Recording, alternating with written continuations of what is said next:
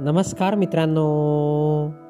मित्रांनो मी मंगेश कुमार अंबिलवादे तुम्हा सर्वांचं वाचन कट्ट्यामध्ये मनपूर्वक हार्दिक स्वागत करतो.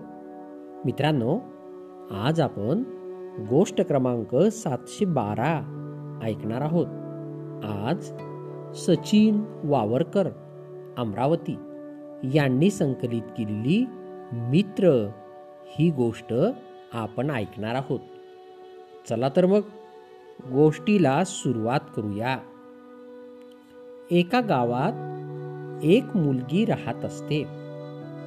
तिला चार मित्र असतात. त्यापैकी चौथ्या मित्रावर ती जीवापाड प्रेम करत असते. त्याला ती नेहमीच मोठमोठ्या भेटवस्तू देत असते. जगातील सर्वात महत्वाची गोष्ट त्याला मिळायला हवी असा तिचा कटाक्ष असे. त्या खालोखाल तिसऱ्या मित्रावरही ती प्रेम करत असते. त्याला ती नेहमी शेजारची राज्ये दाखवत असते. मात्र ते बघून तो आपल्याला कधीतरी सोडून जाईन अशी भीती तिच्या मनात नेहमीच असते. दुसऱ्या मित्रावरही ती प्रेम करत असते. तिचा दुसरा मित्र अतिशय निष्ठावान असतो. तिची संपत्ती तिची मालमत्ता राखण्यात त्याचा मोठा सहभाग असतो. तिचा पहिला मित्र त्याचा आत्मविश्वास वाखाणण्यासारखा असतो. मनाने तो खूप प्रेमळ दयाळू आणि संयमी असतो. तो तिला नेहमी समजून घेत असतो. ती जेव्हा कधी संकटात सापडते काही समस्या तिला भेडसावतात. तेव्हा तेव्हा ती आपले मन त्याच्याकडे मोकळे करते. तोही तिला समजून घेतो. त्यातून बाहेर पडण्याचा मार्ग सांगतो. तरीही तिला तो फारसा आवडत नसतो. तो मात्र तिच्यावर खूप मनापासून प्रेम करत असतो. ती क्वचितच त्याची दखल घेत असते. एक दिवस ती मुलगी आजारी पडते. उपचारांचाही काही परिणाम होत नाही. आपल्याकडे खूप कमी वेळ आहे हे तिच्या लक्षात येते. तिच्या मनात विचार येतो माझ्याकडे भरपूर संपत्ती आहे. माझे जीवाभावाचे चार मित्र आहेत. पण जेव्हा माझा मृत्यू होईल तेव्हा मी एकटीच असेन. या विचारांनी ती अस्वस्थ होते. ती आपल्या सर्वात आवडत्या चौथ्या मित्राला म्हणते. मी तुझ्यावर सर्वाधिक प्रेम केले. जगातल्या सर्वात मौल्यवान भेटी मी तुला सतत दिल्या. तुझी खूप काळजी घेतली. आता माझा अंतकाळ जवळ आला आहे. तू माझ्याबरोबर येशील ना? माझी साथ करशील ना? अजिबात नाही. असे म्हणून आणखी काहीही न बोलता तो मित्र निघून जातो. त्याचे हे बोलणे तिचे काळीच चिरत जाते. त्यानंतर ती मुलगी तिसऱ्या मित्राकडे येते. आयुष्यभर मी तुझ्यावर प्रेम केले. आता मी काही दिवसांचीच सोबती आहे. तू माझ्याबरोबर येशील ना?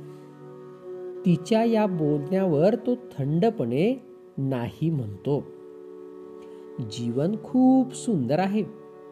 तू गेल्यानंतर मी दुसऱ्या मुलीबरोबर लग्न करीन. त्याच्या या बोलण्यावर ती निराश होते. आपली निराशा लपवत ती दुसऱ्या मित्राकडे येते. तू निष्ठेने माझ्या संपत्तीचे आणि मालमत्तेचे रक्षण केलेस. यावेळीही तसाच वागशील ना? येशील ना माझ्याबरोबर? मी तुझ्याबरोबर जास्तीत जास्त दफनभूमीपर्यंत येऊ शकेन. त्यापुढे नाही. त्याच्या या उत्तराने ती मुलगी पुरती कोलमडून जाते. काय करावे तिला कळत नाही. तेवढ्यात एक आवाज येतो. मी येईन तुझ्याबरोबर. तू जिथे जाशील तिथे मी येईन. ती मुलगी आवाजाच्या दिशेने बघते तर समोर तिचा पहिला मित्र असतो. पोषणा अभावी दुर्लक्षामुळे खूप अशक्त झालेला. मुलगी म्हणते मी खरे तर तुझी खूप काळजी घ्यायला हवी होती. पण आता मात्र वेळ निघून गेली आहे. वास्तवातही या मुलीप्रमाणे आपलेही चार मित्र असतात. आपला चौथा मित्र म्हणजे शरीर. त्याचे आपण कितीही कौतुक केले कितीही चोचले पुरवले तरीही मरणाच्या वेळी ते आपले साथ सोडते. आपला तिसरा मित्र म्हणजे आपले कुटुंबीय आणि मित्र परिवार. ते आपल्या कितीही जवळचे असले तरी आपली सोबत ते जास्तीत जास्त दफनभूमीपर्यंतच करू शकतात. दुसरा मित्र म्हणजे आपली मालमत्ता संपत्ती आपली प्रतिष्ठा. आपल्या मरणानंतर हे सगळे आपोआपच दुसऱ्याचे होते. आणि पहिला मित्र म्हणजे कोण?